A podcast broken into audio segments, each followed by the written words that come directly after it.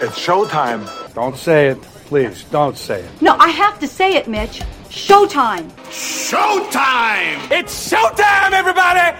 Showtime! Hello and welcome back to the Showtime Movie Podcast. As always, I am your host, Show. It's nice to be back. I know, again, I, I just have to stop promising dates, I guess, is the the real lesson, I suppose. I have uh, once again missed the deadline by um, almost a month.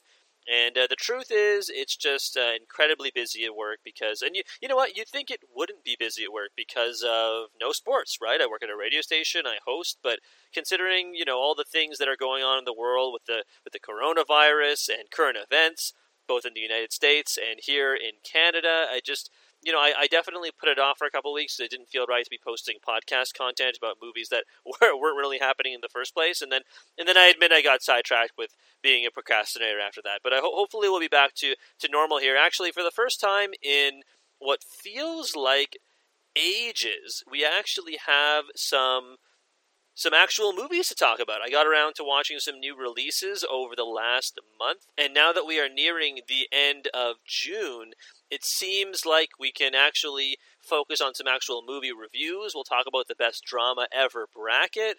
You know, there's some other uh, some other movie changes. The Oscars have a new date. There's a lot of stuff to get into. So um, why don't we get right into it? We'll talk a little bit about movies. You can leave comments also wherever you like uh, on, on iTunes or Google Play. You can get in touch with me via email, Twitter, what have you.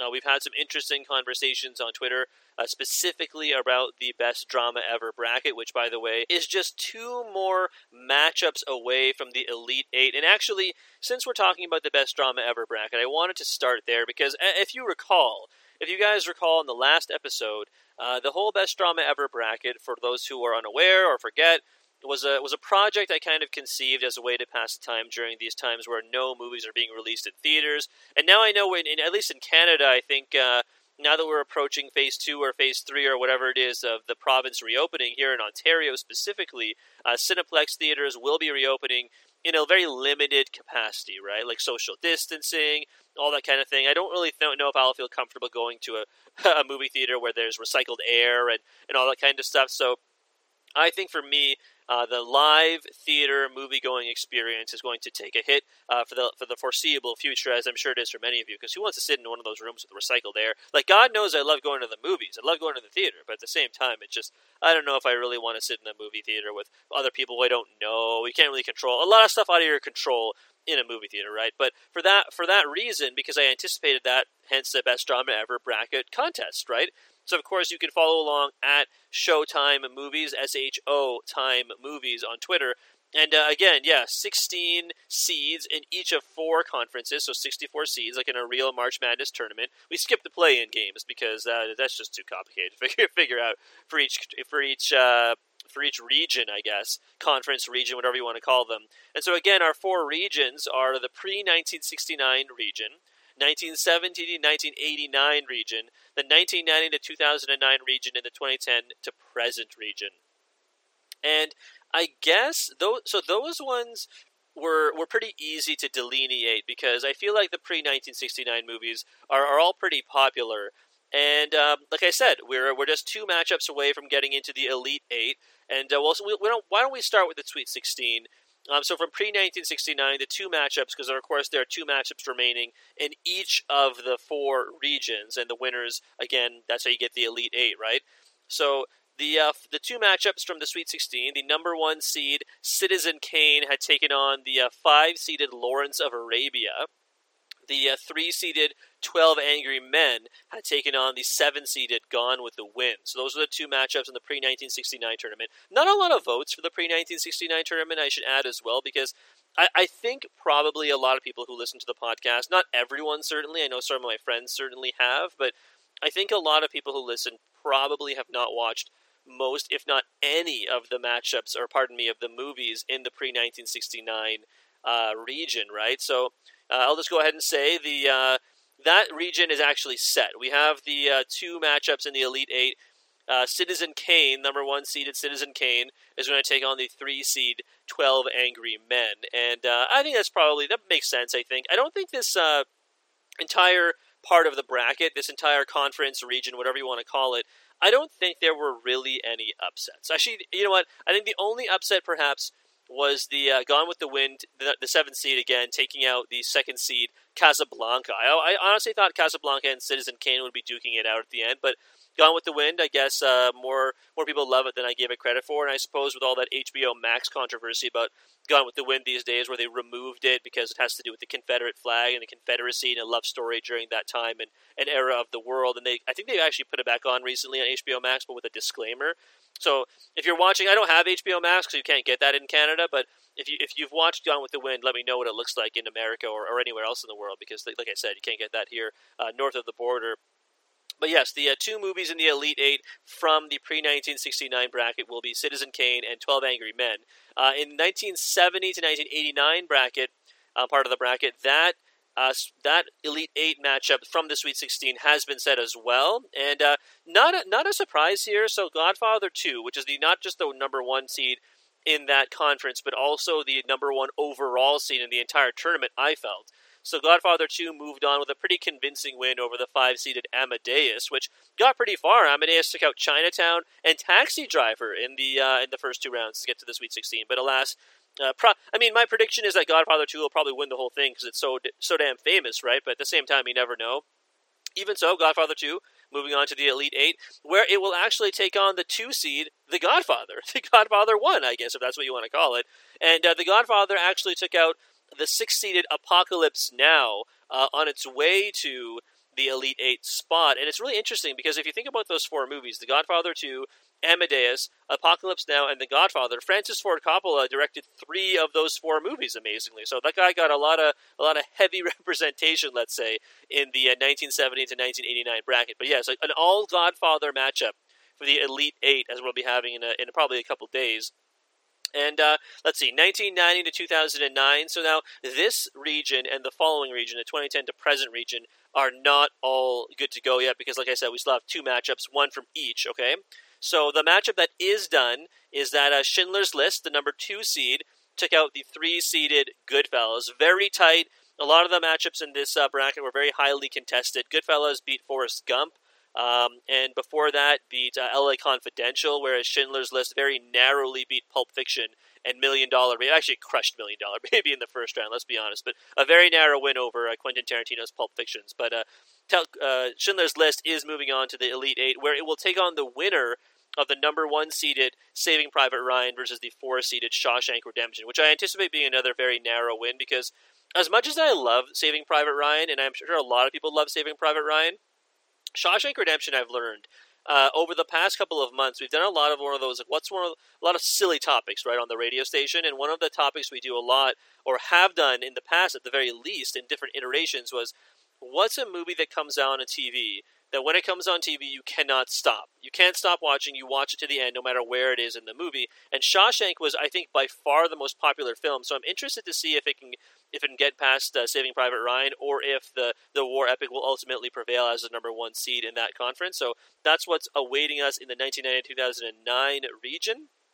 And uh, 2010 to present, I think, is a, a, a, region where a lot of people have seen pretty much all of these movies because a lot of these are Best Picture winners, Best Picture nominees. They've been in awards conversations, and, and I think a lot of people will be familiar with a lot of the movies in this bracket. So, Moonlight and The Social Network, and with a very narrow win, 57% of the vote, The Social Network as the two seed is moving on. So, that's uh, one kind of one half of the matchups, and that, and so the Social Network will take on the winner of uh, the number one seeded Parasite versus the uh, 13 seed Moneyball, which I think is probably the uh, biggest of all the remaining movies. I think Moneyball is the lowest by far remaining seed. Right, I'm just giving it a look see uh, over the other regions. And Apocalypse Now had been the prior prior to this the lowest remaining seed at number six and uh, 13 Moneyball. So Moneyball had to take out The Wolf of Wall Street and uh, Boyhood to get to the Sweet 16. So we'll see if it actually manages to move on over Parasite. I feel like recency bias might probably make Parasite win. I mean, I, I, do think Parasite is a better movie than Moneyball ultimately, but they're just so different that it's really hard to tell how people will vote. then again, I, I, definitely thought that Goodfellas, because people just love that movie, would beat Schindler's List, and I mean, I also thought Casablanca would be Gone with the Wind. So what do I know, right? So there you go. Those are the uh, that's how where we stand right now for the uh, best drama ever bracket. Hashtag best drama ever.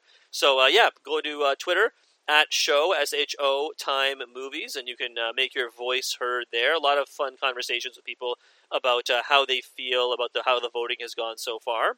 And uh, we'll get the next two polls up uh, in a couple of days, and then we'll move on to the Elite Eight. Shouldn't take too long to get to our crown a champion until then. So if you're interested in putting out a, a mid bracket uh, prediction, then I, I, all by all means welcome it. I still think Godfather Two is going to win because how could it not? But at the same time, hey, crazier things have happened. Am I right? It's been a fun project, I think. All things considered, to to work on. As as with most things, I feel like during the pandemic, I have uh, that that's not work related. I should say I've slacked on it a little bit. I mean, I mean, you guys know I've slacked on this podcast, so I mean, shame on me, right? But I uh, it's been a fun thing. I've been watching a lot of these movies, not every single one of them, but I've been watching most of them here and there as we uh, go through the quarantine, go through the pandemic. We're all staying at home still, or most of us at least. I, I know I am. My job has not required me to go back into work. I am still getting outside for walks and, and meeting my parents in Scarborough and meeting up with my girlfriend who's in Richmond Hill and so on. But at the same time, you know, it's still a lot of it is still the same old, same old staying inside. And uh, it's funny because I think I don't know how long we've all been inside for, right? Like we're this is the end of June and this started kind of mid March, so I guess we're about like maybe about a hundred days thereabouts. I'm sure that someone has had a counter going. For me, it hasn't been so bad because I'm a I'm a bit of an introvert and I'm a bit of a homebody anyway, so I'm completely fine with that. But I've been passing the time, as I'm sure uh, you guys are, because if you're listening to this podcast, you definitely like movies. And if you're listening to this, then you probably have been watching as many movies as I have been. So, again, about 100 days, and I have watched well over 50 movies. Probably like about 55, 56 movies. I have to actually count them. I watched The Patriot earlier today, uh, which is kind of funny because I hadn't seen that movie in forever. It popped up on Netflix. Um, but I, I've been watching a lot of these movies via streaming services and, and a lot of on demand movies as well, right?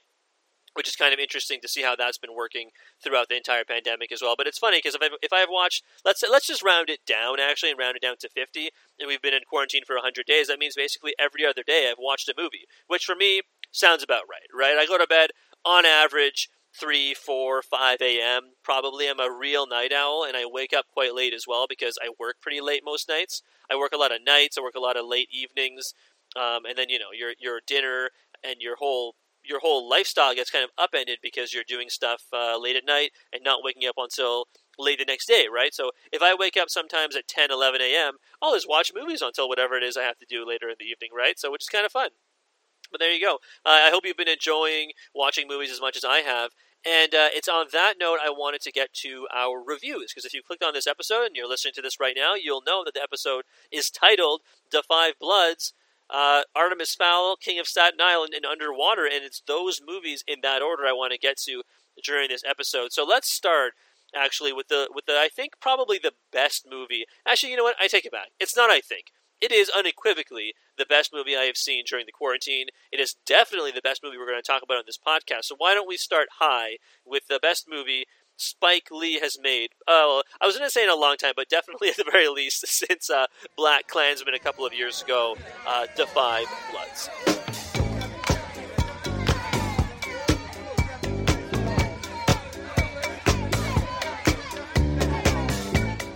That's Marvin Gaye to start the review of 5 Bloods, Spike Lee's latest movie, 5 Bloods.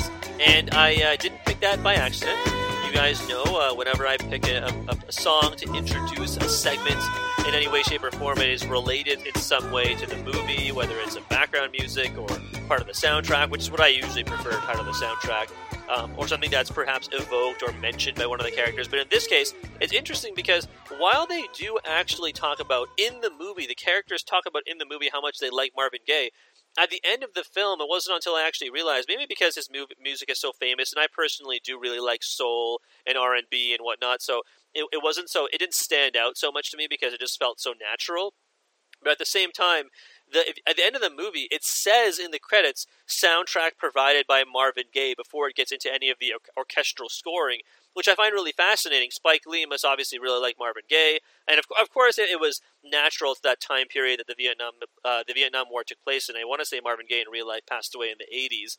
Um, but at the same time, yeah, it's just it's it's definitely a big part of these characters in the movies, their lives. But it makes sense outside of the movie because of the time period it was filmed in, right? So that's a really a really fun way to start all this stuff. Marvin Gaye, the legend, um, and uh, I, I, think Da Five Bloods, also made by a legend in Spike Lee, is as I mentioned before, the music. You know, it's one of my favorite movies that he has made in some time. Do I think it's his best movie? Let's get that out of the way first. I don't know if I'll go that far to say it's his best movie. I think I liked it more than BlacKkKlansman. And like BlacKkKlansman, when that movie ended, if you guys recall, it uh, weaved in some footage from real life events, right? Like the Charlottesville protests with um, white supremacists, and, and you have the footage of the woman who um, very tragically passed away when someone drove their car into a rally of people, and it was very well publicized. And Trump saying they're good people on both sides of the rally, like that whole event. That that event is in Black Klansmen because I think Spike Lee is obviously trying to draw a, a parallel between what happened during the events of Black Klansmen and the modern day events of, of today, right? So I, I mention all of that stuff because Spike Lee usually that does that kind of thing at the ends of his movies, and in this case, in Da Five Bloods, he does it at the very beginning. I don't think it's a huge spoiler because this movie is about, at its core, I'll describe the plot in, in a sec here, but at its core, Da Five Bloods is about these four men who, as soldiers, have to deal with the idea of what the cost of war actually is right? And a lot of movies have done that. Don't get me wrong, but I think this is interesting because it specifically deals with the idea of of of how how how race is evol- involved in that, and how that disproportionately affects people of color, and in this particular case, black people, right? And I think that's the message, amongst many, certainly, that Spike Lee is trying to, to get across here, amongst the feelings he's trying to evoke here and in in, to, in, in, in, in towards evoking those feelings, let's say, he uh, he uses footage of Muhammad Ali, Malcolm X, Dr. Martin Luther King Jr., and a lot a lot of other people as well. And I and I don't want to just say a lot of other people because they're not important, but just because Muhammad Ali and Malcolm X and Dr. King are are probably the three most prominent people when it comes to the civil rights movements and speaking out and being being vocal about it that are are often used in media, right, and are taught in schools and, and so on, right? Like for me, for example, my family is Muslim, and um, even though they're not black, I mean, I was taught by my parents, and, and in addition to school as well, but by my parents about Muhammad Ali and about Malcolm X and so on, right? So I think for a lot of people, it's, very similar in that those are the three most prominent figures you probably know, and, and make it easier for you to understand, and in your mind, right, have the context framed appropriately for you to watch the events, the the the fictional events, of course, of the Five Bloods when it comes to the present day. And so, to the plot I mentioned, I, I tell you about the plot. So it's interesting because the plot uh, takes place both during the Vietnamese War and um, both during the Vietnam War and during present day. Okay, so the plot is basically, as, as the name might imply, the Five Bloods. So the Five Bloods unit in the movie was a unit of five black American soldiers who fought in the Vietnam War um, for the United States, and their characters are Paul, Otis, Eddie, and Melvin, as well as Chadwick Boseman's character Norman. Now, Chadwick Boseman, I mentioned him specifically because Norman is the only member of the Bloods, the unit, to not make it out of Vietnam. He dies in Vietnam. The rest of them, played by Delroy Lindo, Paul, uh, Clarke Peters, Otis, Norm Lewis, Eddie, and Isaiah Whitlock Jr., Melvin, right? So the other four, those guys, Paul, Otis, Eddie, and Melvin, make it out of Vietnam. They go back to the world where they find, kind of like I mentioned, they find a world that is uncaring about veterans, that has discarded them because they did their job, and but there is no place for for men who only know violence in the world, and even less place for black men who only know violence, right? And that's that's I think, as I mentioned, the really interesting message from Spike Lee in the sense that veterans of wars are often left with nothing when they come home, and, and, like I said, even more so when they're people of color. In America, even more when they're black, right? And they also touch on this in the movie, which I find really interesting, how black soldiers during the war were often sent into more dangerous situations because they, because of the color of their skin, were seen as more disposable, and how that idea in real life and in the movies certainly, but as re- movies are reflections of real life, right? And that idea thus is reflected in America as an entity, right, as a whole. Less so in Canada, I think, but Canada has its own issues with race and racism, I think. Um, but that's a different topic because it's not it's not relevant to this movie. But I, I find that a really interesting idea because it, not just because it's relevant to what's happening in the world today, but because that's something that you it's an idea that you see reflected in a lot of movies about war but very rarely does the idea of race get intertwined with it in that way right so i think kudos to spike lee for bringing that idea up in, in a really in a really poignant way i feel another interesting idea is also that these men ostensibly went to Vietnam as liberators, right? But now they return as oppressors because the other the other kind of part of this is that Norman, when he died, they they buried him with gold, and I believe from what the what I recall with the movie, it was gold being given to indigenous Vietnamese people to help with the with the conflict and the war that had ravaged their country. So it was kind of like war reparations. I, I think by the by the uh, by the U.S. government and the conflict happens, the, the U.S. wins that particular conflict, and the these four men, these four surviving men, decide to bury Stormin Norman, again Chadwick Boseman's character, bury his his body with the gold, with the promise that they'll come back for it when the war is over. And they never, I don't think, actually explicitly say that it's 2020 that they go back in. But I mean, considering they have cell phones and they have, they have modern day technology, I think it's implied it's like at the very least modern-ish day, like the 2010s, if not if not 2020. Uh, so yes, they return kind of as oppressors. It feels like, and instead of liberators, because they're going for basically stolen gold. Uh, and I, I think this is a great film because it also presents the idea that for some people, the war is never really over, right? It's not just for the Americans either. They show the idea of, of Vietnamese veterans also struggling with what their country is and has become in their eyes since the war, what they gave up, what they had lost during the war. It's a very powerful idea, the one that wars never end, right? Because the repercussions, they basically echo and ripple outward even though those ripples become less intense the further out they get with time, they're still felt by people on the fringes, and those ripples ostensibly continue forever and forever and forever and forever until you know the only the faintest echoes of them can be felt, but they're still being felt, right? So I find that really interesting as well. All of those are, are really great things that uh, Spike Lee managed to bring up. The acting, I think, in this movie is uh, exceptional. It is so exceptional. It's it's it's not it's not just fun because there is a decent amount of comedy in all the performances as well, in a lot of the dialogue. Because I think it's hard not to laugh at some of the absurdity at all of it, and I feel like Spike Lee did that on purpose. But at the same time, the main guys who play the four soldiers, and uh, in particular Delroy Lindo, they have all they're all great, but Lindo was just absolutely phenomenal as Paul. Like in a regular year I don't think it's hyperbole to say that this is the kind of performance that would make him a lock for an Oscar nomination. But I mean, who knows, right? The Oscars were moved uh, to February, to not to February.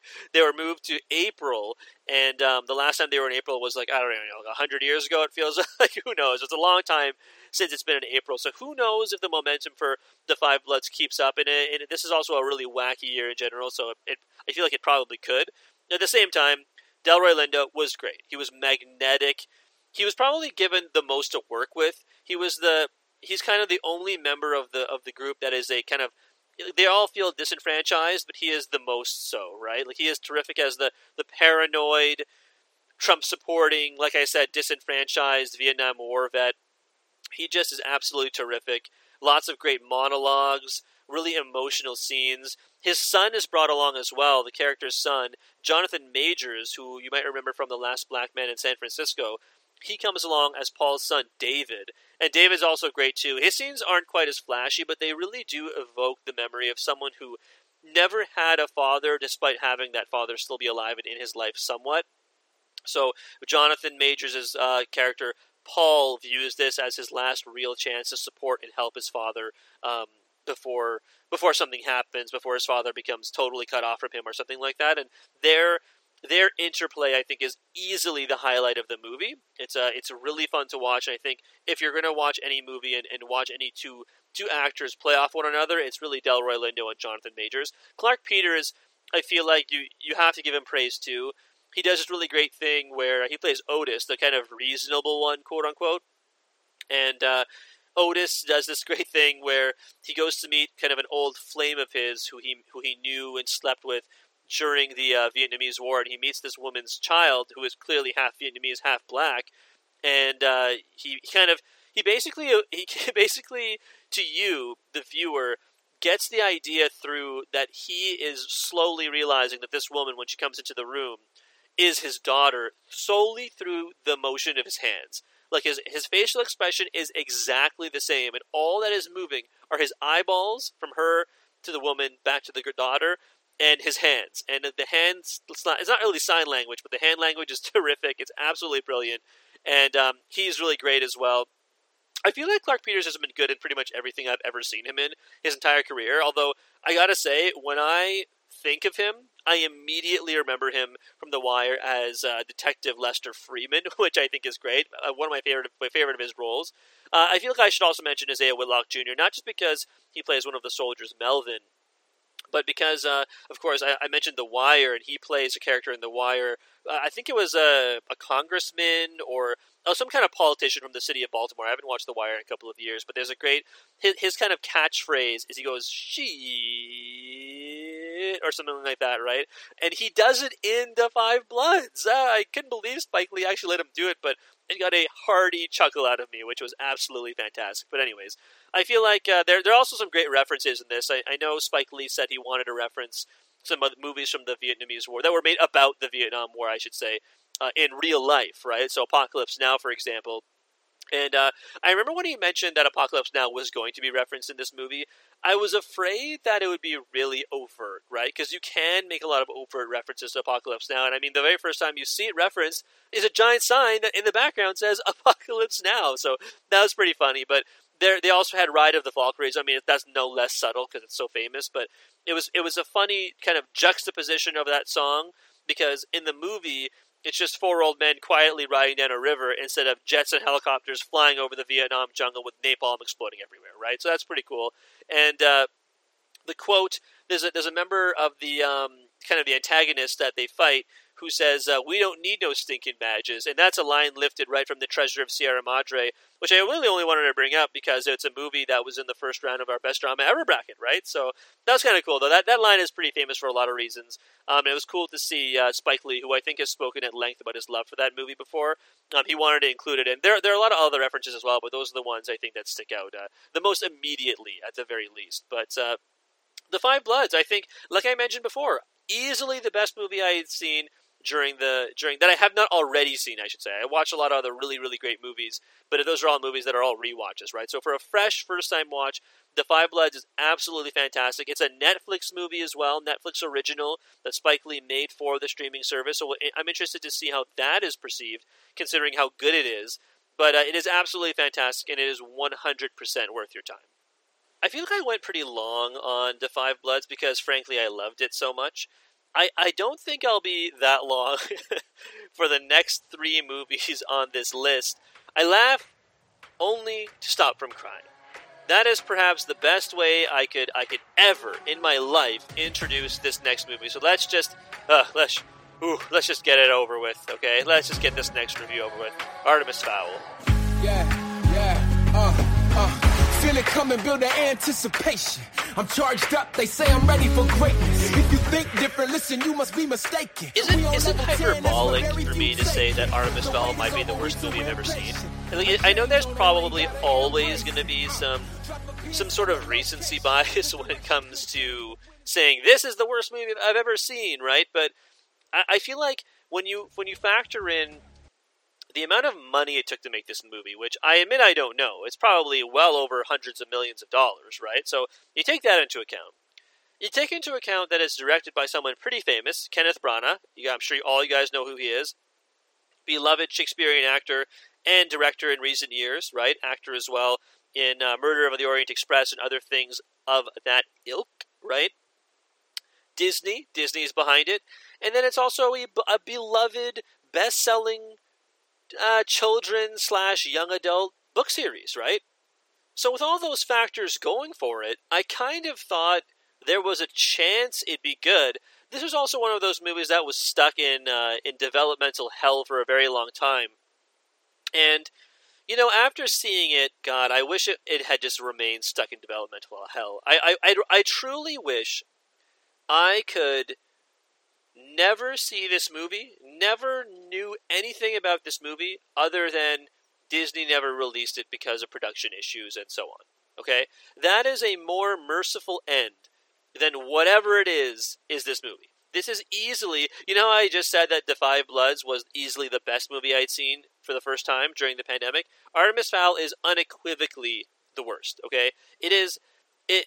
I, I just. I'm not the kind of person who likes to say this ruined my childhood because, like people who like to crap on, let's say Avatar: The Last Airbender, which, which again, to be fair, is a, is a god awful, truly awful movie. But again, lots of money behind it big time director M Night Shyamalan, and and so on, right behind it as well. And it just it just all these different things it had going for it, and it was terrible, right?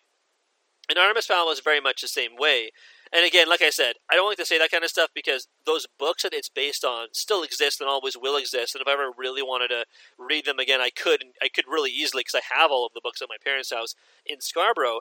But it's just I don't really understand the impetus for changing as much as they did, right? Like like for example, there's an interview where Kenneth Branagh gave a reason, for example, and this is the key the key sin here, in that they decided to do away with Artemis Fowl being the villain of the books. Okay, which to me, no matter what else you screw up, you can't have screwed that up because that's the whole that's the hook, right? That is the reason the readers, you know, buy your copies and flip the pages because they want to see this kid who is also a criminal mastermind. Right? Anyway, so here here's a, an excerpt I'll read to you from that interview with Kenneth Branagh on why he, he decided to make Artemis not be the villain. Okay, he says it was a decision based on a sort of inverse take on what I saw in the books, which was uh, Eoin Eoin Colfer, the author of the Artemis Fowl series, as a side note from me, uh, introducing Artemis, gathering a sense of morality across the series. He said that he had Artemis preformed as an 11 year old Bond villain. It seemed to me that for the audiences who are not familiar with the books, this would be a hard, hard kind of thing to accept. End quote. I uh, don't really understand, first of all. Okay? If you don't want to do that, if you don't feel like audiences can't understand that, then adapt something else. What that is that is the key part of everything, right? Like Artemis Fowl as a series sold 21 million copies worldwide and they're sold to children. It's not like adults are reading these books, right? I read these books when I was in grade school. I think when I was in grade seven or something like that. Children are reading these books. I'm pretty sure that proves that if you're making a kids movie, that kids can idea that accept the idea of a child Bond villain. I don't know. It just why it why have such disdain for your audience when your audience are children? Just make that movie and don't screw up the entire premise. That's all I could. That's all I want to say on that. It's just absolutely insane that they decided that was the impetus for changing everything. There are other th- changes they made too. Don't get me wrong, right? Like Holly, for example, not the first female elf, which is key to her character. Mulch Diggums, the dwarf, is human-sized for I think no other reason than they probably didn't want to shrink Josh Gad down to look like a dwarf, even though weirdly enough they did that for basically every other character in the movie without making them look weird. So they could have still had Josh's Josh Gad's celebrity face show. And even though they didn't do it, it was covered in a beard. I don't know. It's it's weird. You know, Colin Farrell is in this as Artemis Fowl Senior, even though Artemis Fowl Senior is not in the first book. And when he is in the book via flashbacks and and and kind of descriptions from Artemis Junior, he's described as a as a ruthless, mean father, and here he's a central character who has a secret heart of gold. They took out the trolls scene. They reveal Butler's first name, even though that that's supposed to be like a secret for a good reason. They make Butler's younger sister just his niece for some reason, I guess. I don't really understand the impetus there. You know, Root, the Commander Root, who is the elf commander, he's a he is a she, which again, you know what? That could be fine. There's no real issue with that, even though that does kind of undermine the whole Holly is the first female elf thing. But whatever, that's fine. Played by Judi Dench.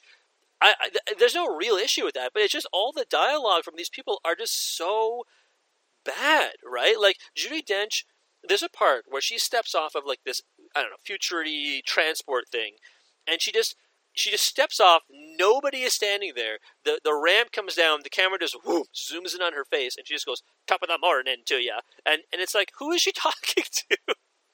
who is she delivering that line to? I don't know. It just it is just strange, right? Like between Artemis Fowl and Cats, Judi Dench has had quite the uh, last what six months or so. But boy, it is a it is a rancid movie. It is rancid. Also, I, I like to also point out that this might be the the first movie that I've seen where I think it, it feels like maybe 85 to 90% of the dialogue is all delivered where someone not looking at the screen, right? Like for example, Artemis and Holly are having a conversation uh, at some point in the movie, and they had multiple ones, right?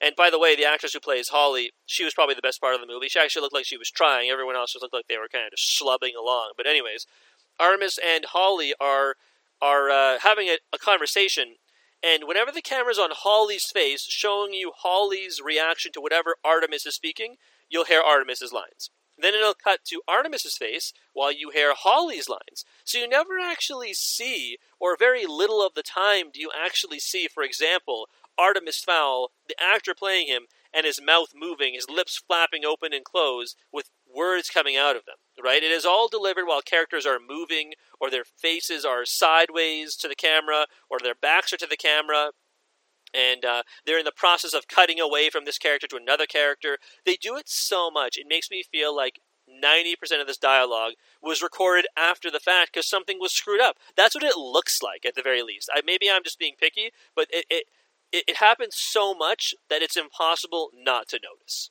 Okay? It is a really odd, really odd choice. I don't understand how someone as accomplished as Kenneth Branagh could make a movie like this. It really feels like he just cashed in for the paycheck. Everything about it was screwed up. Ugh. It's a bad movie, okay? It's a bad movie. You can only really watch it via Disney Plus, and if you have Disney Plus, you know what? I hope I hope you're watching something else. You'll be better off just watching an old Disney movie or waiting until Hamilton comes out in a week or so. Anyways, do literally anything with your time other than watch Artemis Fowl. Please, I beg you, please, for the love of God.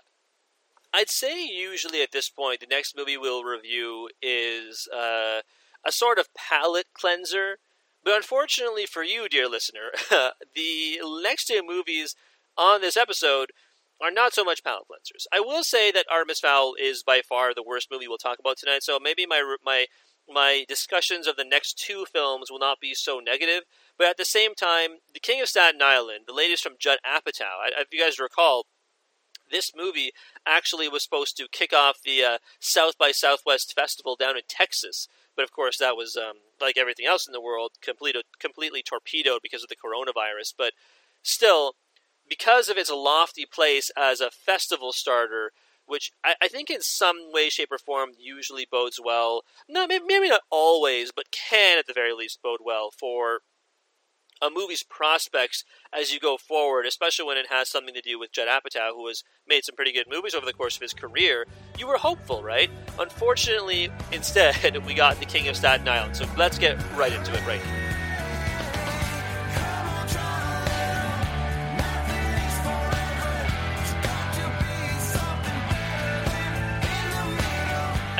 I should probably get, when it comes to The King of Staten Island, I should get all the positives out of the way first. Okay, and I think at the very least, I think that it it deals with the idea of tragedy and how different people cope with tragedy differently tragedy, loss, death, etc. I think it captures that idea pretty poignantly. Okay, now this movie, if you if you're not aware, this I think was supposed to be Pete Davidson, who of course is a star on SNL, Saturday Night Live, as is as a sketch com- sketch comic, sketch comedian. I don't really know what they're called, but uh, you know he's on he's on SNL. Okay, that's probably enough for you guys to know, and for me, frankly, uh, and I feel like this was supposed to be his big vehicle into Hollywood stardom, and for someone of Pete Davidson's, I guess, genre, you know, subcategory, whatever, right? I, I feel like there probably wasn't someone better than Judd Apatow, who, of course, is known for. Um, as I saw someone put it on social media, I thought this was a great way to describe it. You know, Judd Apatow was known for taking these guys with hearts of bronze and and showing you their real character. They're they're pull themselves up by their bootstraps and they'll make something of themselves after spending most of the movie hilariously out of touch and out of their depth and uh, fish out of water and all these things. They smoke a lot of weed and they're kind of uh, mess ups and screw ups and they're jerk offs and this and that and then they pull themselves up and they they win at the end, quote unquote. They win and everything is good or at the very least much improved, right? And so that's basically the plot of The King of Staten Island, right? You substitute the uh, regular locales of a Judd Apatow movie and you insert Staten Island, a borough of New York City. Um, the entire movie takes place on Staten Island. Pete Davidson is apparently from Staten Island. And uh, like I said, the tragedy that they have to overcome is simply that when Pete was younger, his father, a firefighter, dies, and his mother, Marisa Tomei, is left to raise him and his young sister, who I believe is played by Maude Apatow, Judd Apatow's young daughter. So there's some healthy nepotism for you. all, all, jokes aside, she was actually pretty good. I, I don't want to rag on her too much because she was one of the better parts of the movie. But yes, it's about Pete Davidson's lazy stoner butt staying at home, mooching off his mom, not getting a job, just being a general idiot, doing dumb things with his kid, with his, his dumb friends, like for example, one of the things, and this is kind of one of the impetus, impeti, impetuses of the entire movie, is that uh, he wants to be a tattoo artist. He wants to. He's a. He feels like he's talented at drawing, that he could commit to being a tattoo artist. But that's Pete's problem. Scott's problem, I should feel like I should say in the movie. His character's name is Scott. Scott's problem is that he cannot commit to anything. And uh, he and his friends are screwing around, uh, as they all do, because none of them have jobs, uh, on Staten Island during the day. And a kid, a 10 year old kid or an 8 year old kid or something like that, comes up and demands a tattoo. And the irresponsible Scott gives the kid, or at least begins to give him a tattoo. And the boy's irate father, played by Bill Burr, who is also fantastic, uh, comes through and, you know, kind of berates Scott's mom at her residence on Staten Island. And things go from there. They enter into a relationship. It changes her life. It changes his life. It changes Scott's life. And the, the ball gets rolling from there. Is what I'm saying. Okay. And I think I think this movie's major problem is that when you look back at Judd Apatow's other movies, okay, let's look back at the 40 year old virgin. And Steve Carell was the guy there and I forget where the where the forty year old virgin fell in terms of Steve Carell's popularity uh, as it relates to The Office, but safe to say it was it was it was involved there in there somewhere. Okay, and Steve Carell, a talented actor, is naturally innocently charismatic in that in that specific role. And we know Steve Carell is an amazing actor just from other things we've seen since then, including The Office, but also things he's been in after that sitcom ended, right? Or at the very least after his role in the sitcom ended. And then you look ahead again to Knocked Up, in which uh, Judd Apatow did the same thing, but for Seth Rogen, and now he's everybody's favorite lovable stoner. Maybe I'm also a little biased because Seth Rogen is Canadian, but at the same time, you guys get what I mean, right? Seth Rogen is eh, that's just like kind of shtick now. Even though he does his shtick with other people like James Franco and Craig Robinson and so on, it, it's still it's still uh, Jay Baruchel, another Canadian, had to sneak that in there. But uh, you know, it, it's still a part of what has made Judd Apatow so famous because both of those movies are about these idiots who kind of pull themselves up and make something of themselves in some way, shape, or form as it relates to their story. Okay, but inherently, inherently, Steve Carell and and uh, and Seth Rogen are really likable. Unfortunately, Pete Davidson just isn't that likable. He's not. I don't think. I don't hate him, right? But I feel like whereas I knew nothing about Seth Rogen or Steve Carell, or at the very least, very little about them before going into the King, or pardon me, before going into either of their respective movies, but going into the King of Staten Island, I did I knew a little bit about Pete Davidson from SNL and seeing some of his stand up, but the truth is, I don't find Pete Davidson all that funny, and I know comedy and humor is, is subjective, but he does. He is the asshole character that doesn't have any of the likable qualities. He just seems like a dick. Whereas the asshole character that Seth Rogen plays and the weirdo kind of asshole character that Steve Carell plays have something that you like about them and find inherently funny. Like like I say again, Pete Davidson is just kind of mean. He's mean to people in this movie. He's mean to his mom. He's mean to his sisters. He's mean to his friends. He's a loser in in the bad way. Okay, he's not the lovable loser. He's kind of the unlovable loser. Okay, I I feel like that is the crux of this movie's problem, and also the other part of it is that Marisa Tomei and Bill Burr, the movie should have just been about them.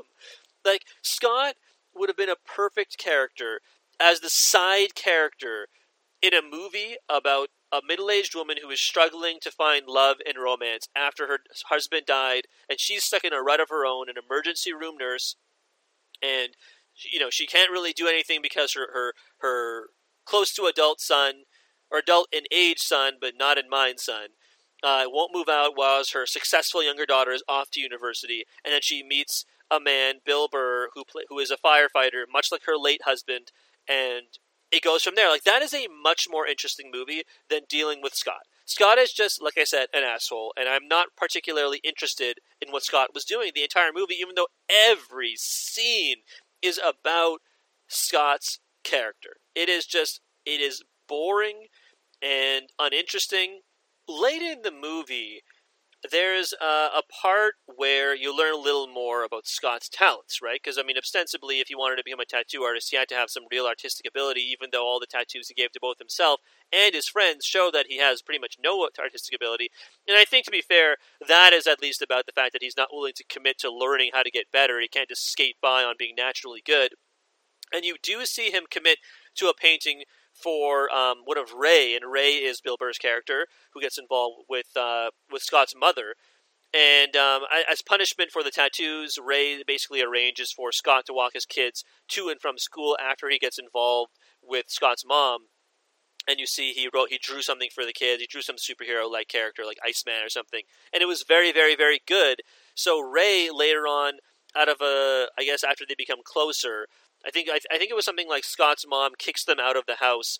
Both of them. She ends her kind of relationship with Ray and kicks her son out of the house, so he has to make something of herself himself. And uh, he eventually, after skating around places with no luck, ends up at the firehouse where Ray is also holed up, and they become closer through him doing odd jobs around the firehouse.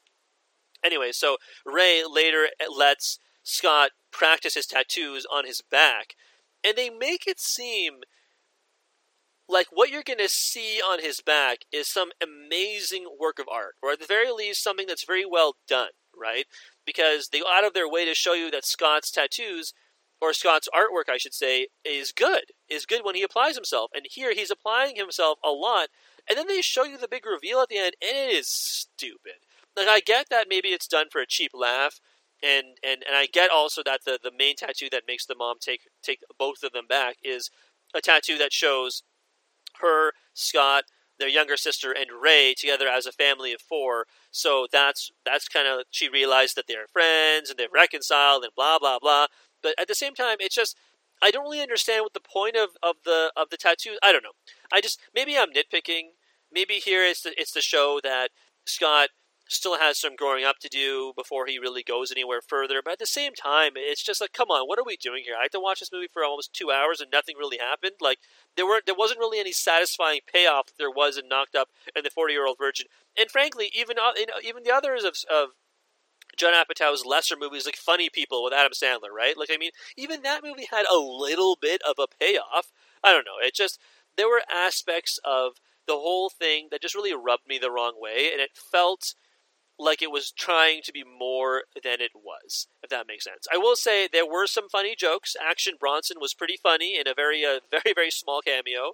Uh, Bill Burr, as usual, uh, great. Marisa Tomei was great. Bill Burr actually has a fantastic line where uh, he where Scott confronts him about his gambling, and he makes a joke about the Jets, and he says the Jets are going to come back, and they have three first round picks, and he starts to get down the, the rabbit hole of yelling about the Jets, and I mean, you guys know I love the sports jokes. That really uh, that really tickled my funny bone. Let's let's say it was good, but I mean.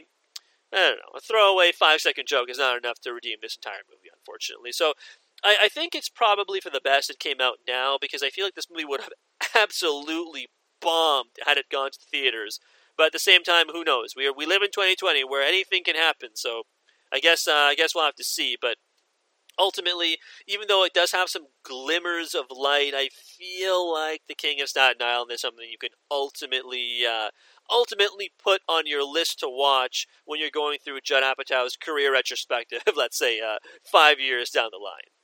Okay, so the last movie on our podcast episode today is Underwater. Now, it's directed by William Eubank, uh, starring Kristen Stewart, and she's really the only, you know, quote unquote real star in this film. And I mean, you go into a movie like this. This movie originally came out in January. I only got around to watching it now.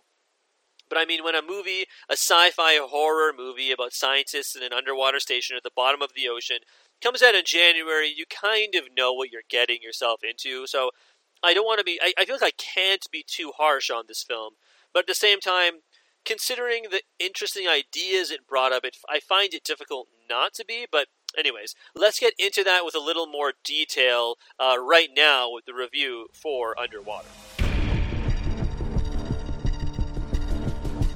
The first thing to notice when you watch Underwater is how short it is. Okay? This is by far the shortest movie at 95 minutes, including the credits of this entire podcast episode that we're talking about. That includes Artemis Fowl, which is a movie made for children. So, it, uh, you know, those movies are 90 minutes by design. And of course, this movie is 90 minutes by design, quote unquote, as well. But it's a movie made ostensibly for adults, you would think. I don't know. I, fi- I find that really interesting. And again, that means that's with credits, which means you're really only watching like 90 minutes of actual movie, right? Which I, it's just I what what's up with that, right? This movie came out in January. You think they'd want to pad it out a little bit more. And I think that's my main criticism of this movie is that it could have been padded out more and you would have had a really interesting concept because Underwater, which I mentioned in the preamble, is about a group of scientists mining for something. Who knows? They ever mention it? I don't think so. But just drilling, mining for something at the bottom of the Marianas Trench. Um, not the musical group, but uh, the actual place. and uh, they're like seven miles underwater, okay? They are just way down there underwater, and something happens, right? Is it an earthquake? We don't know. Is it are there mystical creatures? We don't know. And they kind of get into the action right away, which I do genuinely find really interesting. They don't let you get to know any of the characters. Kristen Stewart is in her underwear, brushing her teeth at the bathroom sink, contemplating life, and then bam! The wall implodes, water gushing in everywhere. She's frantically sprinting down. She cuts off the people. She closes the door to save the lives of everyone, but sacrifices others. The station almost implodes. They have to get out. All this stuff happens, and that happens in the first like two minutes of the movie. Okay, so they do not waste any time getting you right to the core of the action when it comes to underwater. And uh, I think, I mean, there's a good 15 minutes they cut out right there, as they as they could have had you, you know, meet all the other characters in uh, kind of pithy, strange little ways, which I I guess is refreshing to a degree. But at the same time, I find a kind of thought myself, eh, they could have they could have done with a little more. Either way, it's just a it's a strange film because it's it's very slickly edited. The special effects are really nice. The suits they wear when they finally go out onto the ocean floor really are remind me of something that you'd see in, in like an adaptation of a of a cool sci-fi video game like Mass Effect or Star Wars or something like that. Very uh, aesthetically pleasing to the eye, you know. And the horror, there's some pretty good jump scares, even though you kind of expect them and I think you eventually learn that they they woken up some kind of creature or a, a lot of little creatures, and then you learn there's a big mama version of the creature, and we'll get to that in a sec. But it, it's just yeah, like I said, really strange. Um, the other actor of note, or perhaps I guess the other handful of actors of note, Vincent Cassel, who you might remember from Ocean's Twelve, and I think more recently Westworld. He was not so bad as the stoic captain. T.J. Miller is surprisingly in this. Now, I mentioned before that I liked this movie, or at least was interested by this movie because of the behind the scenes stuff that went on. And really, it's that this movie was filmed in 2017 and only was released now in January of 2020 because this is one of those movies that Fox made, and then because it got caught in developmental hell, all the stuff with T.J. Miller's career with Me Too, and then calling, remember he called him that bomb threat. I forget if it was a bus station or a train station or an airport or something like that, but he did that. And uh, I mean, since then, his, his career, which once included voice acting for Disney, HBO Silicon Valley, Deadpool, etc., and his career is pretty much over, right? So he is still in this movie, and it really felt like they probably really seriously weighed whether or not they could edit him out of this. But he is in too much of the movie to edit out without it not making sense. So he is still in this, and it's just kind of weird to see a movie in 2020 where T.J. Miller is in a prominent role. But uh, so he's in this as well as, as you might expect, the entirely comic relief character. And then you have Jessica Henwick as uh, the fellow scientist Emily. Kristen Stewart plays an engineer named Nora and Jessica Henwick plays Emily. Jessica Henwick, of course, from Iron Fist, Marvel's Iron Fist, that was on uh, on Netflix, and she plays one of the main characters there, Colleen, I believe her name was. So, an interesting cast of characters, not bad. I mean, I don't really care for T.J. Miller; he's not my cup of tea comedy wise, but there you go. He's in this movie, and as you might imagine, he dies pretty early on. And I guess there's an interesting concept here where because again and I mentioned I kind of alluded to the the big mama character of the kind of creepy humanoid looking things and you learn I think it's implied they don't even though they out, they don't outright state it you learn that it's Cthulhu and I might be butchering that name Cthulhu Cthulhu as uh, as in H.P. Lovecraft Cthulhu so I guess it's that this mining company dug too deep and they discovered Cthulhu or whatever. And through little tidbits you see, the, the lingering shots inside of someone's locker, you know, little news things that flash by at the beginning and end. It's implied that the company, the drilling company they all work for, the science company, what have you, uh, knew about these creatures and intentionally were going down there to uncover and perhaps harness the power of these monsters down there, okay?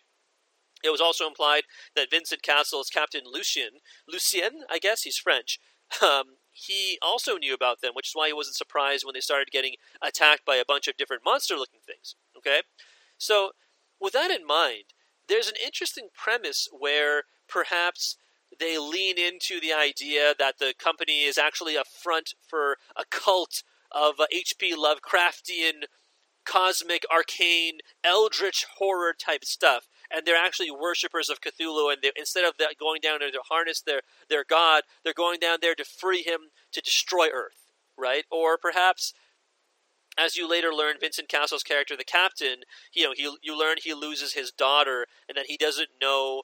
Like he, says something like that. One of the characters asks him about, "Oh, how old's your daughter?" And he says, "Oh, she's 13." And and he's and the and Nora, Kristen Stewart's character, says, "Oh, uh, you've told me about him before. Her before. Like, wouldn't she be when we last worked together, so she would be my age by now, right? Because he's a little bit older. And he goes, Oh, right, yes, yes, yes. And then you later learn that she had died a long time ago. And so, again, there's an interesting concept there where perhaps he was going to. He worked for the cult knowingly, even though they were going to bring untold destruction upon the earth because he could maybe get his daughter back or something like that. There are lots of interesting concepts here that they just completely, completely get away from and go in favor of just not really talking about Cthulhu, and then it ends with pretty much all the characters dying. Okay, look, I mean, I think two of the characters escape because another character sacrifices themselves, and I don't have an inherent problem with that. But when you forego all those other interesting ideas that I just made up, I mean, there I'm sure there's a bunch of other really interesting things you could have done here as well. When you forego all that in favor of just jump scares and foggy looking water, and another thing, it was kind of difficult to hear what they were what they were actually saying, and I don't know if it was my copy of the movie, my TV, the Xbox I was watching it on, or if I if I'm hard of hearing, or if it just the audio fidelity of this movie just was not that great. It was hard to hear their dialogue, especially when these characters are kind of like screaming and uh, also mumbling in other instances as well. So it it was just kind of a messy movie that could have been a lot more. Now, I think the reason I'm not so harsh on it compared to The King of Staten Island is because this is the kind of movie you go into with zero expectations. If I hadn't made that clear already, right? Like I into this movie thinking, ah, January release, stuck in developmental hell for three years. T.J. Miller's in it. How good could it possibly be? And I think that's why we talk so much about on this podcast about the idea of expectations and how that plays into how you actually perceive things. And here, because I had I had zero expectations, whereas for a Judd Apatow movie, I, I do have expectations, and I think that's probably why. If you're wondering, my my review of this is not so critical versus The King of Staten Island, where I expected a little bit more. But there you go, Underwater, utterly forgettable movie. But if you're looking for a funny, kind of silly sci-fi horror with a bunch of jump scares in it, or, or, or a few jump scares in it, then I guess you could probably do worse than Underwater. Feels good, honestly, to talk about new movies again. I know Underwater came out in January, but at the same time, no one saw that movie when it came out, so give me a break, okay? But but at the same time, King of Staten Island, Artemis Fowl, and Da 5 Bloods all came out within the last couple of weeks, so it does genuinely feel nice to talk about real live movies. And, and I feel as the summer goes on, we'll hopefully see more of that. Like Tenet, which was supposed to come out, I think, on July 17th, had been moved back to July, I think, 24th. Yeah, that's right. It was July 24th because that was the uh, going to have otherwise been the date for the Tokyo Olympics, and now that's not happening. So it got moved back to July 24th. And I think today, as I'm recording this, earlier in the day, it was announced that Tenet is now getting moved back to August. And it really doesn't feel like Tenet's going to come out in August, right? Like it doesn't feel like they'd risk a major Christopher Nolan movie that you would think in some way, shape, or form would contend for awards uh, be released when people probably still aren't going back to the movie theaters, right? Like if sports aren't having fans um, in large capacities, and huge gatherings are still being relatively discouraged, even though much of the United States is opening back up, and now we're seeing it's to their detriment with all of the uh, COVID-related cases spiking in places all over the United States. So clearly. I think the appetite for people going to see a movie is probably pretty low on the priority list, all things considered. So I think Tenet probably won't will get moved back again. Mulan will probably get moved back again. I, would be surprised if we see any major major releases come out in 2020, but I guess again we'll have to see. But uh, as they come out on streaming and otherwise, I will endeavor to review them and endeavor to get those thoughts to you guys via the podcast. We'll continue the best drama ever bracket as well. I, I anticipate by the next time we do an episode, well, at the very least, be in the final four, or maybe even the championship matchup. Maybe we can have some guests on to talk about the movies as we get a little closer to the final uh, couple of rounds, like I say, of the best drama ever bracket. And of course, the Oscars. I mentioned it kind of in passing, but they're moving to April, so we'll see what that effect has on the awards race this year.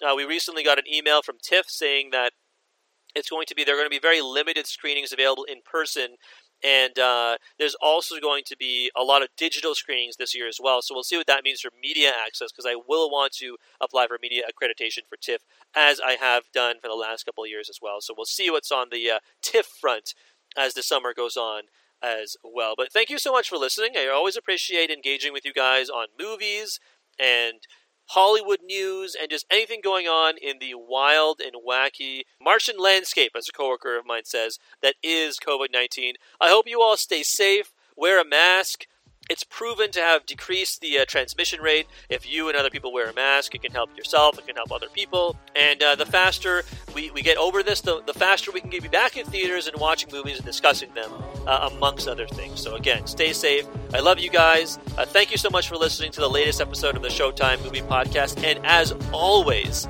have a great night. You what's up, girl? Gotta ask it. I did them all now. How about? They should arrest you